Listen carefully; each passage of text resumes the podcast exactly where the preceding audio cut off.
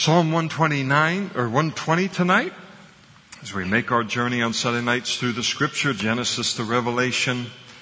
If you're with us tonight, you don't have a Bible, men are coming up the aisles right now with Bibles. Just wave to them and get their attention and they'll get a Bible into your hands. And then please, if you don't own a Bible, we want everybody to own a Bible and just make that Bible a gift to you from the Lord tonight.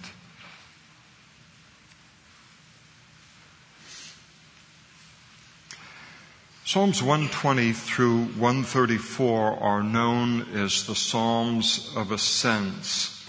They were the songs that would be sung by Jewish pilgrims who had come not only from all over Israel, but from all over the world to worship the Lord uh, during the three great uh, feasts of the Jewish religious calendar the Feast of Passover in the spring, uh, the Feast of Pentecost, uh, in late spring and early summer, and then the Feast of Tabernacles in the fall, typically lining up with our uh, October. As they would come from all around the world and they'd be making their way to Jerusalem. Oh, what a thing it is to make your way to the city of Jerusalem. And, but especially in that day because it represented the presence of God. Now in our covenant, the presence of God is with us by the Holy Spirit inside of our lives. But nonetheless, we understand the imagery of it, the expectation of it. And they would sing these uh, psalms as they would ascend and make their way to Jerusalem. They're called the songs of ascension because no matter where you come to Jerusalem from, you're always ascending. You're always uh, going up because the city of Jerusalem is set upon a series of hills. And uh, so it was always to ascend unto Jerusalem. And so these Psalms of Ascents, these were the songs of uh, spiritual pilgrims. It's really interesting as we remind ourselves related to the Psalms that this was the Hebrew hymn book. Um, in a lot of churches, not, not ours, it cost extra money to put seat pockets on the back of the seats, so we didn't do it. But in a lot of churches you go in, there's a hymnal that's there, a chorus book or something.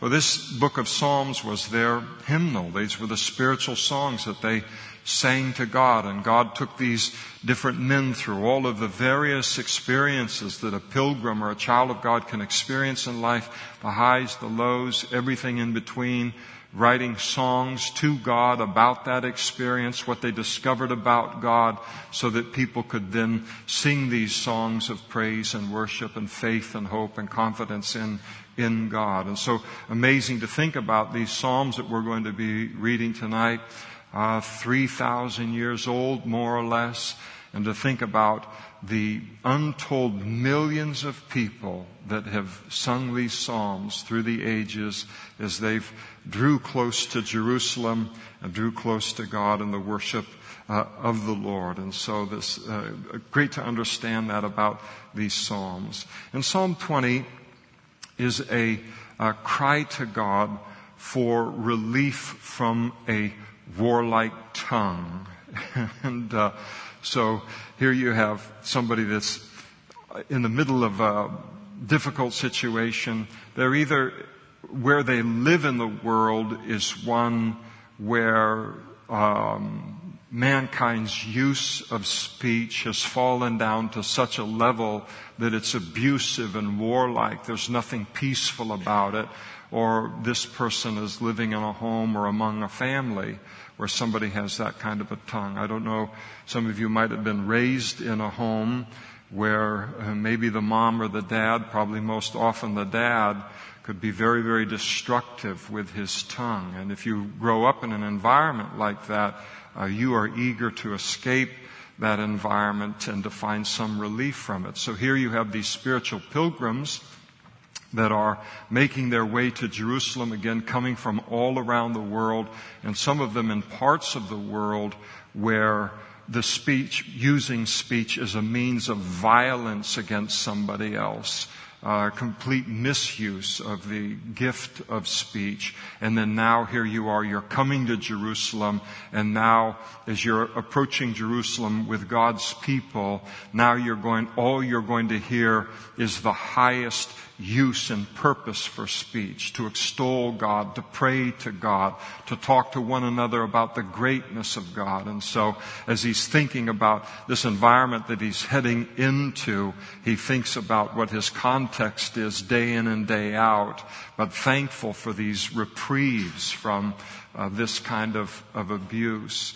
We live in a world that is um, again, it is falling apart uh, rapidly because of its move away from God, and there's always going to be repercussions for that. So you're going to have physical violence that is going to escalate, and uh, we see that happening. But then we also see happening at the same time the terrible, terrible use of the tongue and speech within the culture. People that would never ever dream of punching another person or physically violating another person think nothing of doing it with their speech. And I'll tell you, if you live around that at school, and you live around that at school, or you live around that in a workplace or in a neighborhood, uh, or wherever a person might be a family in the world, you can't wait to come to a place where speech is properly used to exalt God and not used to tear down and destroy people. And that's an interesting thing to think about. You know, we think about gathering together for church. They were coming to Jerusalem. That's where the temple was. That was, uh, the temple was, uh, spoke of the presence of God. And, and so, uh, for us, that would represent the assembling together of the saints, like we're doing tonight in a church service. And it's interesting to realize that there are people that are uh, in this room here tonight, that the only reprieve that they have in the course of a week to abusive speech and a warlike tongue is when they come to church in this place.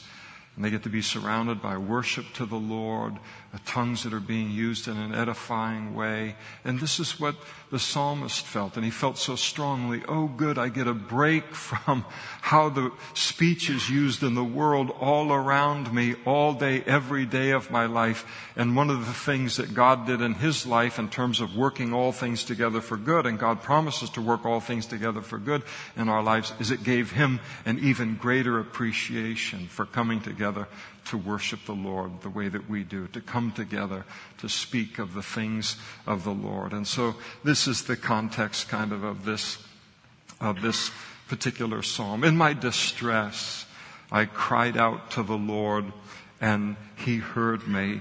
Deliver my soul, O Lord, from lying lips and from a deceitful tongue. And so he is somebody that's lying about him. And uh, that's, of course, is a very, very uh, painful experience. I mean, I don't, we don't like anybody to say the truth about us if it's derogatory. But then to have somebody just make lies up uh, about you all of the time, their speech is used in that way, it really can wear you out. And then he declares, What shall be given to you? Or what shall be done to you, O false tongue, as he speaks of to his kind of chief uh, antagonist. He said, sharp arrows of the warrior with coals uh, of the broom tree. And so he's, he's calling on God to bring uh, a retribution against the tongue uh, and the violence of this person's speech. And the sharp arrow speaks of retribution or God giving them what they're due. The coals of the broom tree. The broom tree was used for firewood because it burned longer than other woods and that uh, uh, types of wood in that part of the world. And so the psalmist is predicting here that that man's mouth, uh, not that it would be washed out with soap, but that God would burn their mouth and cleanse it and purify it. How many uh, you have had the pleasure of having your mouth washed out with soap? Just a quick show of hands, yes. So I suppose it's a little old fashioned. I don't think it should go out of, it etches in your memory. I do remember the first time. I don't know what, how, what they made soap out of in those days, but boy, that was there a long time. So he's praying for something a little bit stronger than that. God, bring fire into this person's life that purifies. And um, silences their tongue. He said, Woe is me, for I dwell in Meshech, that I dwell among the tents of Kedar. So here he is. It is an indication that he is living among the Gentiles um, for most of the year.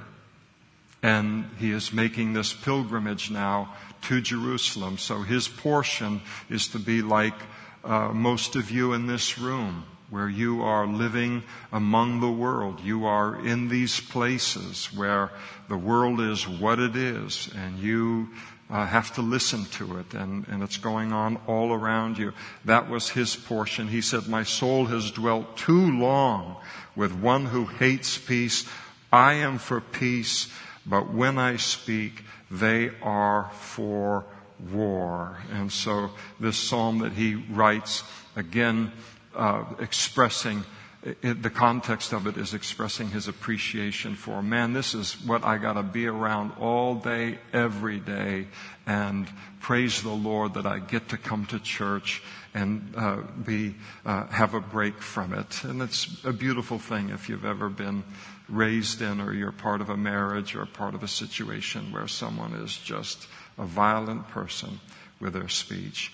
In psalm 121 is a psalm that speaks of the fact that our help comes from the Lord, that He's our helper, and He's our keeper, and our, He's our preserver. I will lift up my eyes to the hills. So here's somebody that's in need of help. He's in the middle of a trial, and he's looking for del- a deliverer, uh, for deliver and deliverance from the trial that he's in. I'll lift my eyes to the hills. From whence comes my help? And again, he's making his way toward Jerusalem. He said, My help comes from the Lord who made heaven and earth.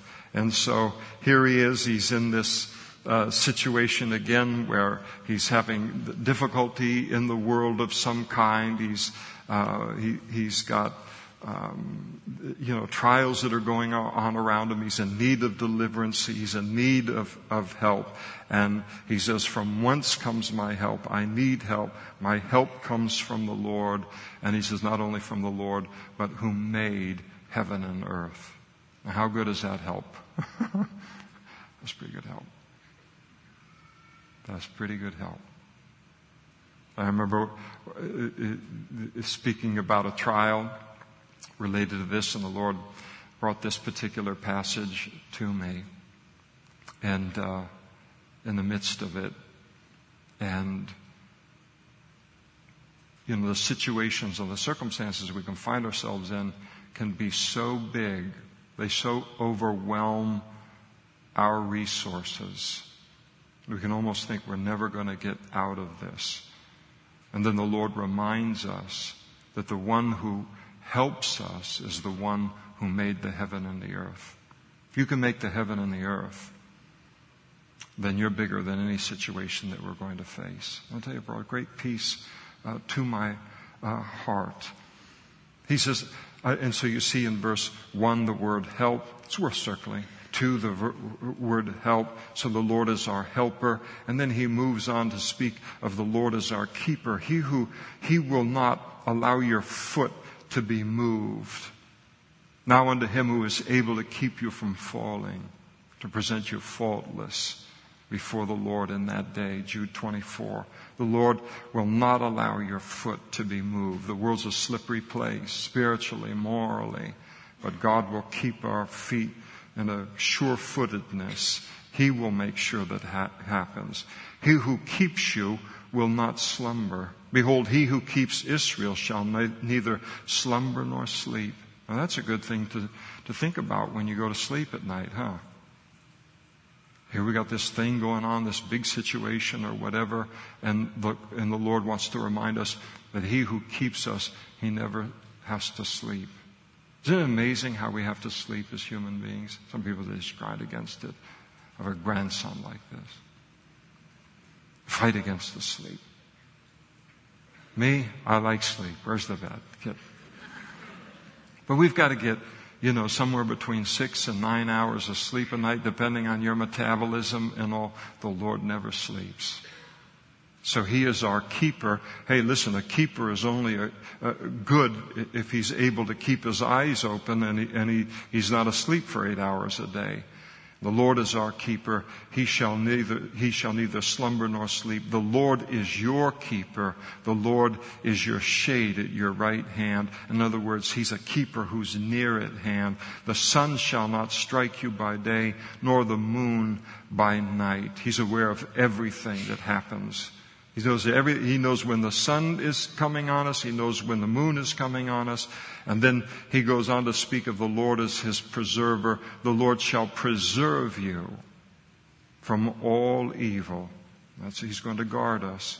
He shall preserve your soul. The Lord shall preserve your going out, your, your going out and your coming in. That means every time you go in and out the front door, I think this is great for kids when you're kind of in the summertime and you're at home. Like with adults, you know, like we are now.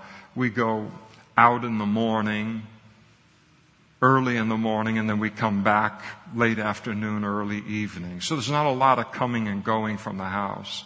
Summertime with kids, stop slamming that screen door. In and out and in and out and in and out and in and out.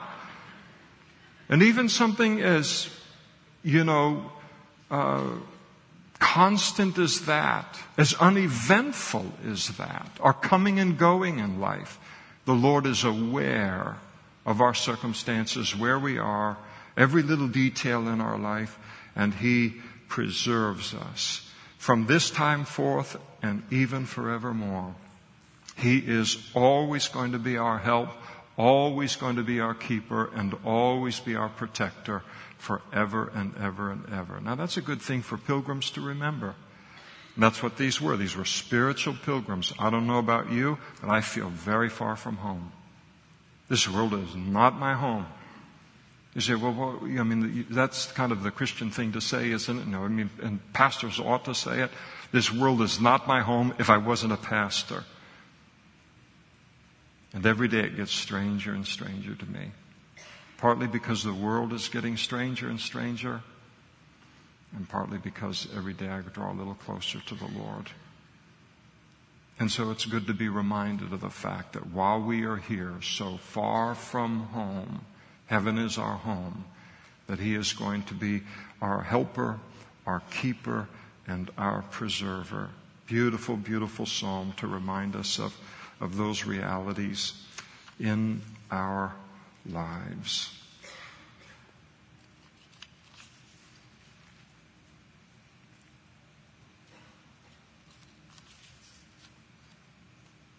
I'll be with you in a moment. Psalm 122. Here's a psalm that speaks of the psalmist's love for the house of the Lord. And so again, here is this uh, psalm of, of, one of the psalms of ascent, and uh, he's, as he's drawing closer to Jerusalem, he praises Jerusalem, he extols Jerusalem for the simple reason that Jerusalem is the site of the temple. The temple represented the presence of God. It was the place to go and worship. For us, it is the assembling together of the saints, as the writer of the book of Hebrews says, like what we're doing here tonight. So he declares, I was glad when they said to me, let us go into the house of the Lord. You know, you can, we've got that old chorus that was, uh, went to this. I was glad when they said, let us go into the house of the Lord. You see why I am not on the worship team. But, but here, here's this excitement as they're coming to Jerusalem. They're excited about the fact that they're coming to the house of the Lord.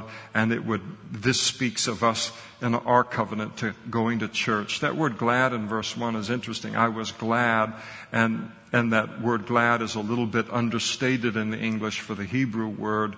The word literally means to delight, to be elated.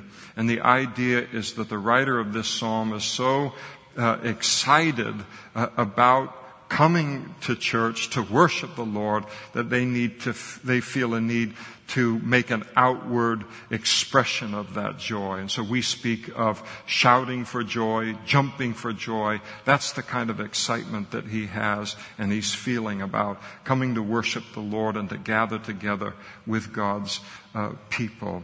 And, and we're told what he's glad about. We're not left in the dark related to that. And that is let us go into the house of the Lord. And I like that. It wasn't like, oh, it's Sunday already.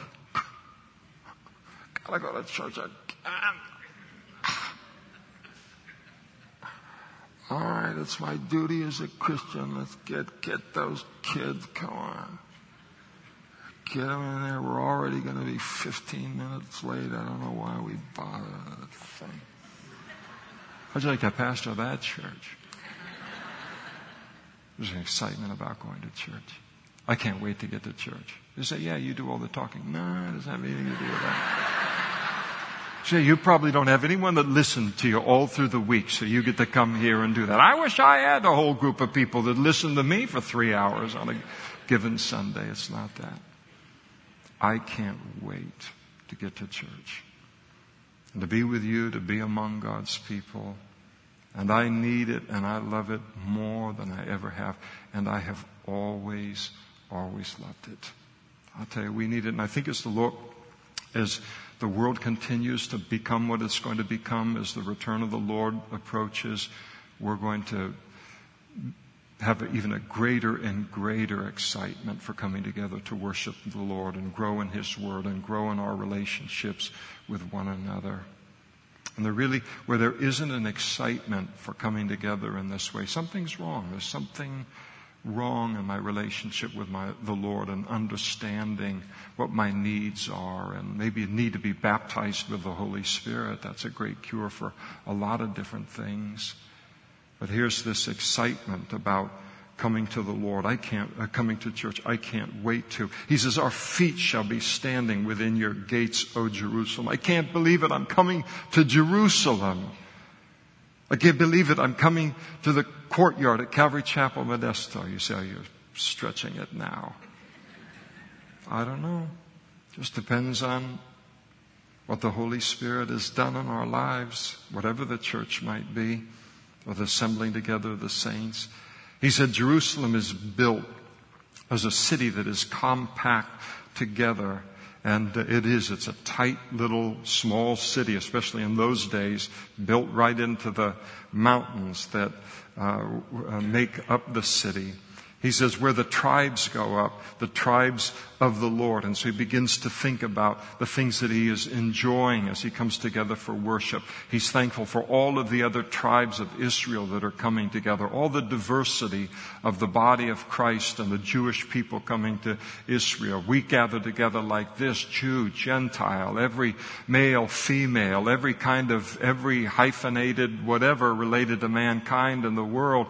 And here God assembles us together to worship Him. And to just be, what an encouragement it is to our faith. Sometimes the devil just gets, wants to get us off in a corner and just, just pound the living daylights out of us. And sometimes he can really begin to make some inroads and then you come together, get to church, you don't even know how you got to church, and you look around and you see all of these other people that look like you and don't look like you, and you know they're going through the same things that you are, and they're approaching it with faith and with joy and all, and it becomes contagious in our lives. And then, and then things all of a sudden they change for us where we just re, we just appreciate how big the body of Christ is all around the world and other people's love for one another. We really do need each other. He said, where the tribes go up, the, the tribes of Israel, and then he talks about them going up to the testimony of Israel. The testimony of Israel refers to the Ten Commandments. It speaks of the Word of God, his excitement of coming to the temple in order to uh, worship the Lord, in growing in his knowledge of the Word of God, to give thanks to the name of the Lord. He can't wait to worship the Lord, give him praise, give him thanksgiving. It's wonderful to do it alone, but it's so wonderful to do it together. For thrones are set there for judgment, the thrones of the house of David. And then he said, Pray for the peace of Jerusalem, that they may prosper who love you. Now, this is interesting. And it's a good, I think it's good instruction for us. He prays for the location of his church. He prays for his church, so to speak. He prays for his worship center, which happens to be Jerusalem. He is so thankful for how God has used Jerusalem, the temple, the assembling together of the saints, so powerfully in his life.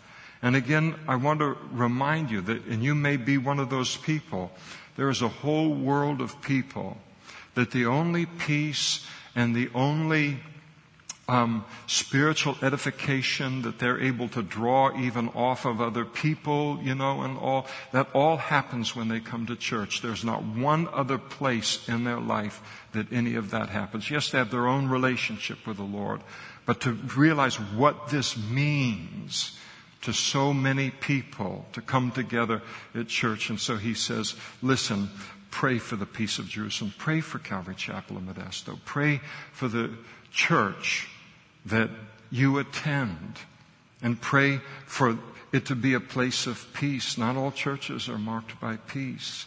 I'm thankful that this one is. We give the Lord praise for that.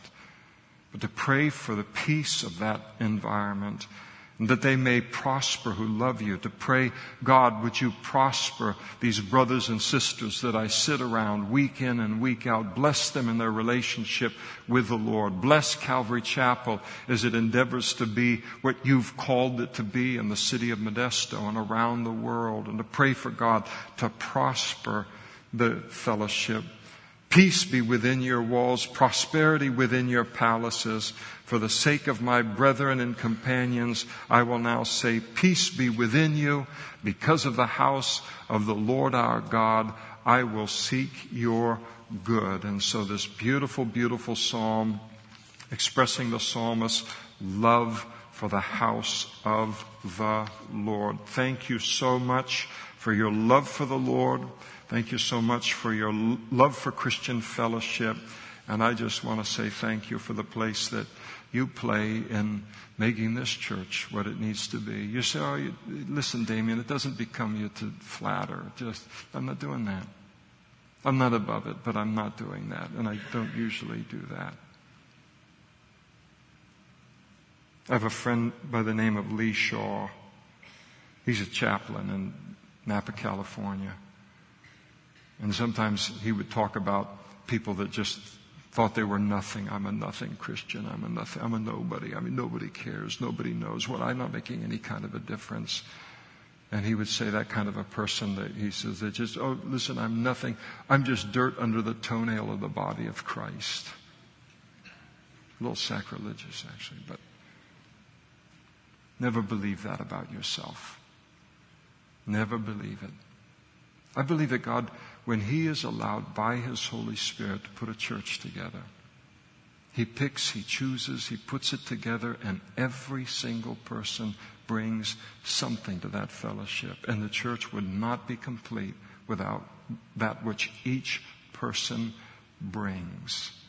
I mean, it's like a chemistry project. It's fascinating how he does that.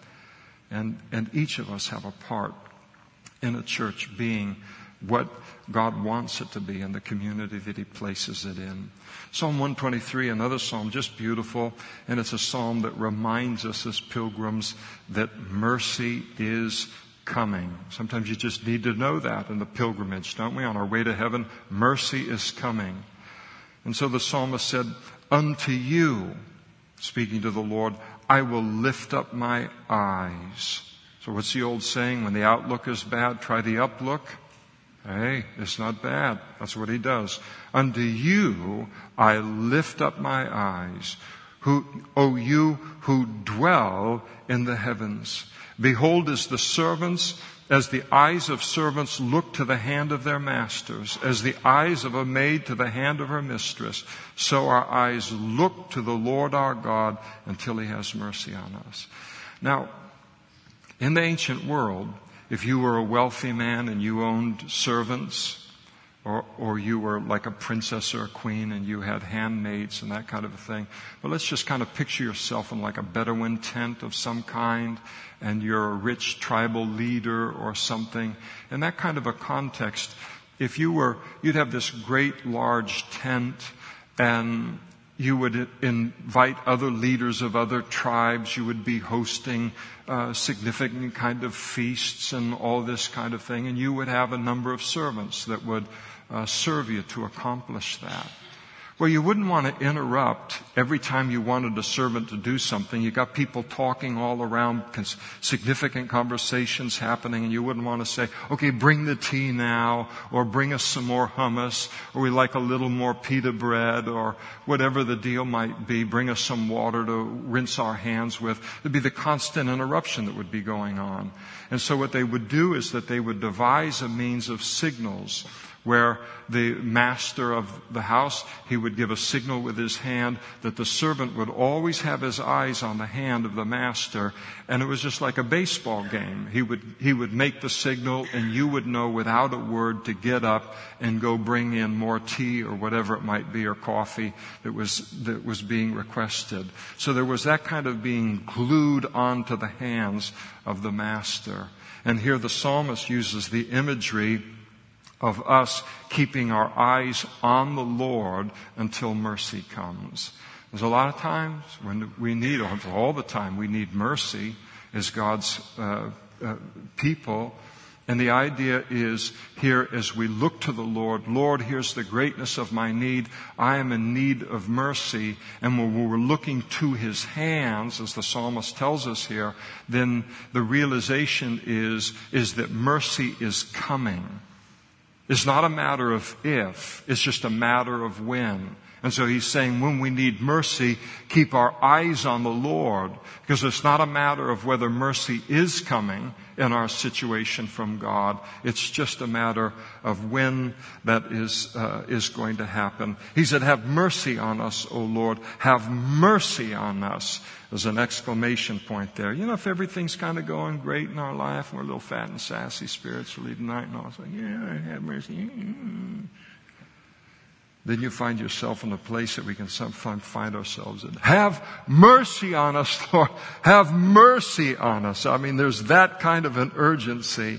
For we are exceedingly filled with contempt. Speaking about the world mocking them for their faith in God and their righteous life. Our soul is exceedingly filled with the scorn of those who are at ease. Again, people making fun of their faith in God. Now, it's one thing if people make, when people make fun of our faith in God behind our backs. It still goes on, but at least we don't experience the hurt of knowing that it's going on. It's a doubly, triply hurtful thing when people express it right to us. When the culture becomes so debased and so godless and so arrogant and so proud that they now feel emboldened to mock and show contempt toward people who have faith in God and a relationship with God and and that that's a very difficult circumstance, but it's been the portion of God's people all through the ages. And so our soul, he said, is exceedingly filled with the scorn of those who are at ease, with the contempt of the proud. And yet in the midst of it, he cries out for mercy and with the confidence and with the knowledge that mercy is coming.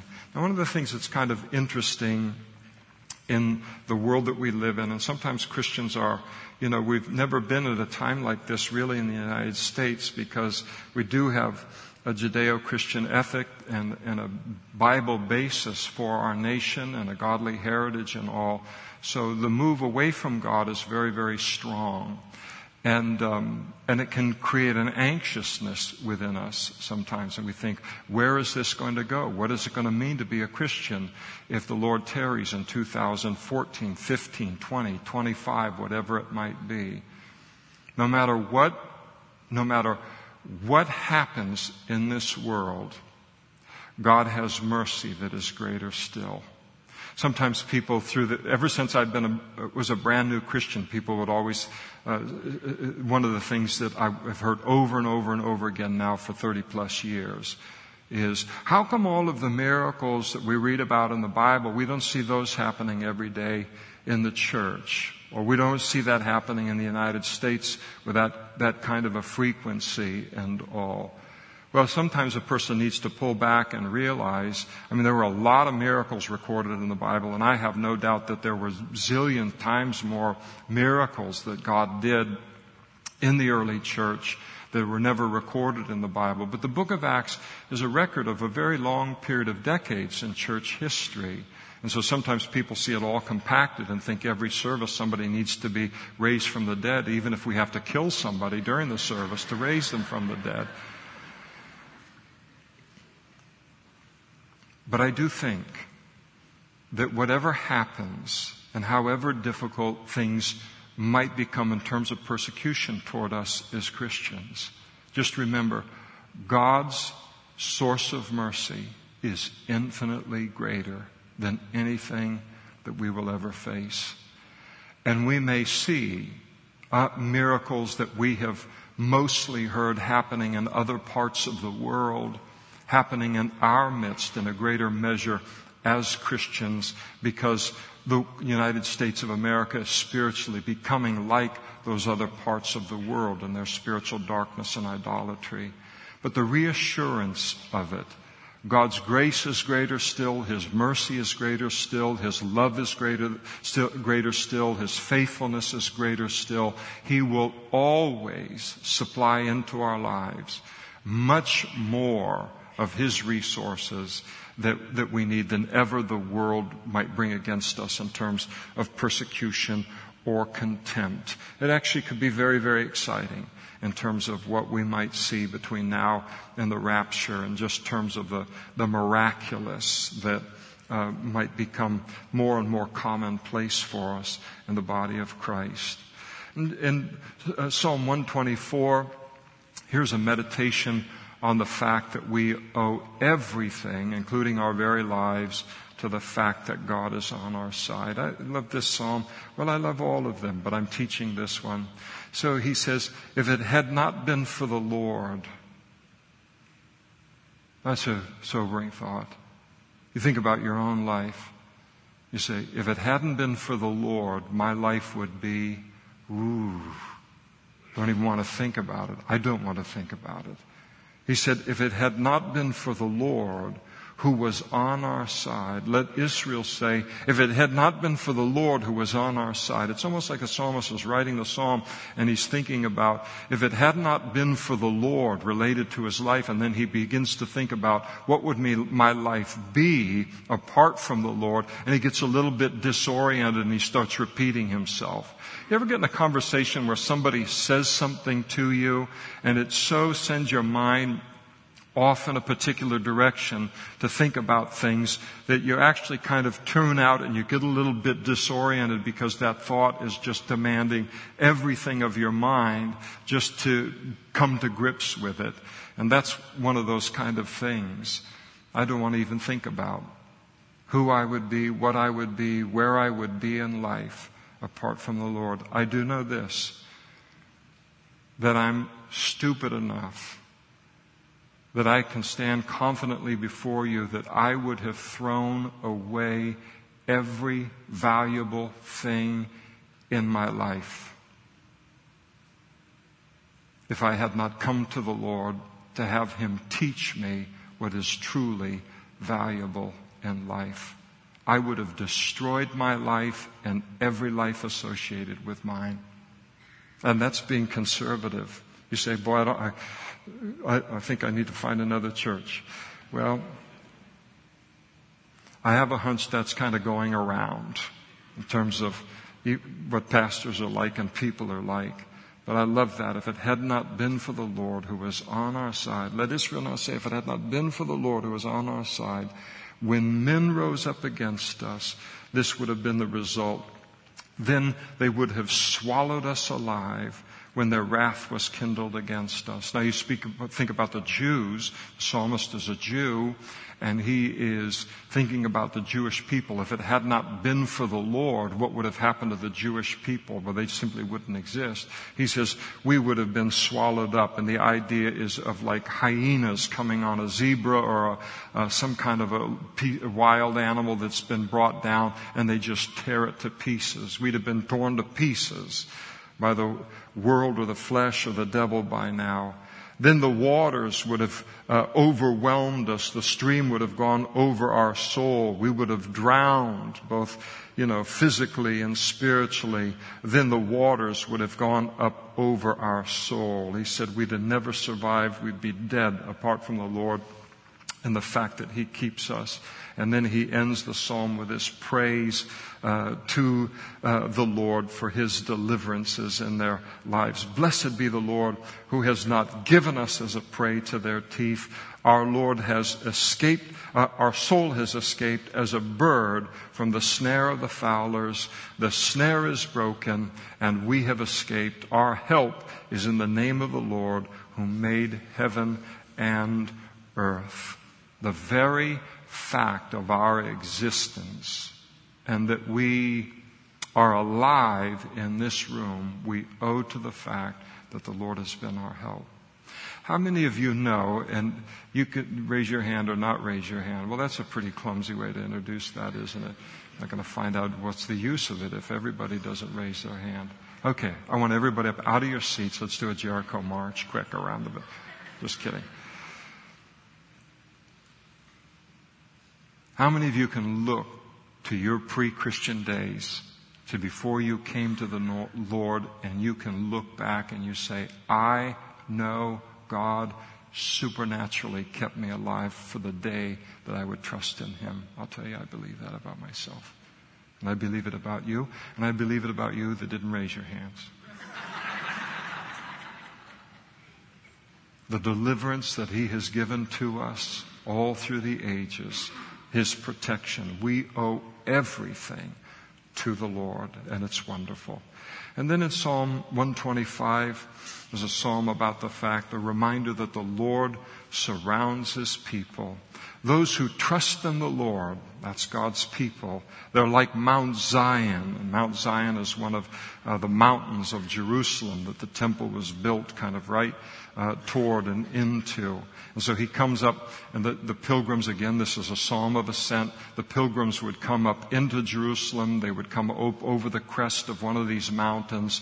There would be Jerusalem built into the mountains, the temple built there as well. And as he looked at how wonderfully surrounded the temple was by those mountains and how secure it was as a result of it, the psalmist's mind can only go to think about the fact that God is not only that to Jerusalem, but that He is that to our lives as well.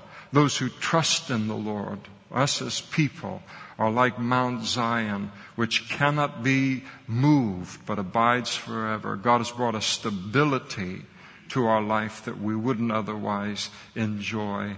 As the mountains surround Jerusalem, so the Lord surrounds His people from this time forth and forevermore. So the fact that the Lord, we, we are stable, He surrounds us, we are safe, and all of that is because of the Lord's presence in our life, His faithfulness to His promises in our life.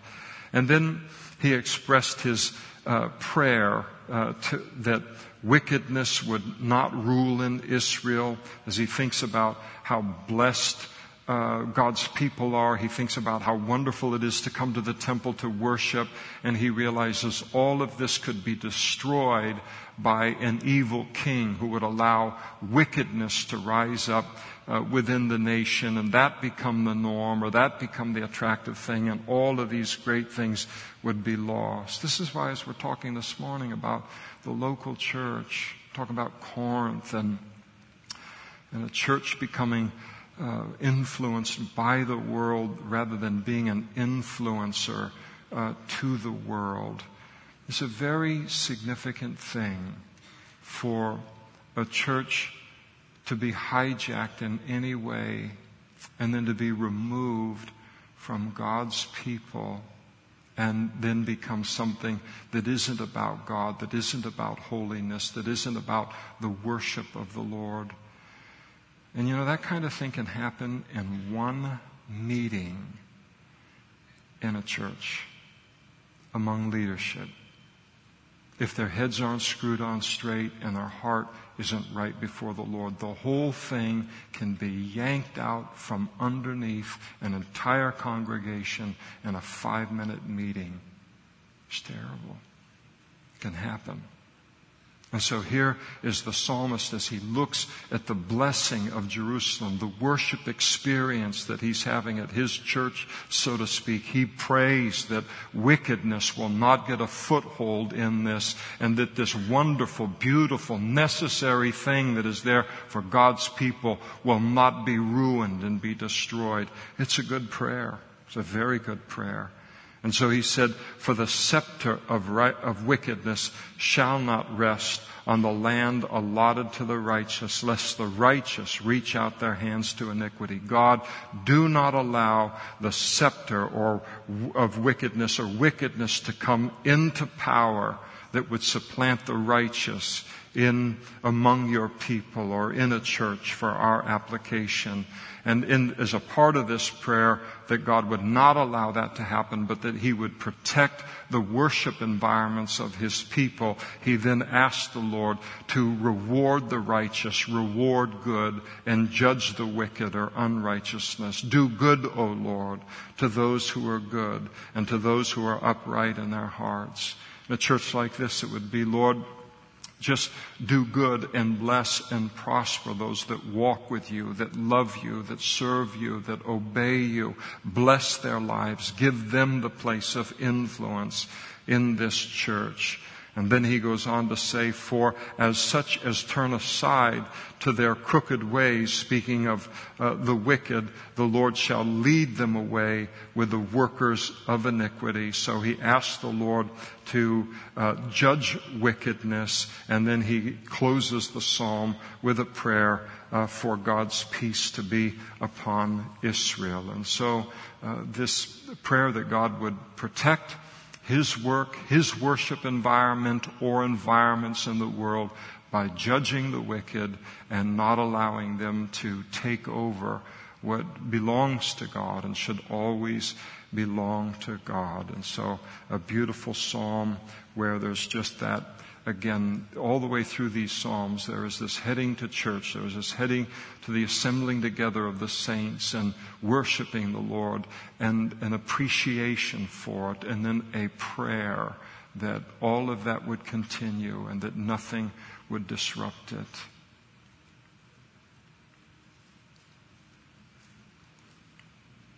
I know for me, and I, I know I speak for the pastoral staff in this church,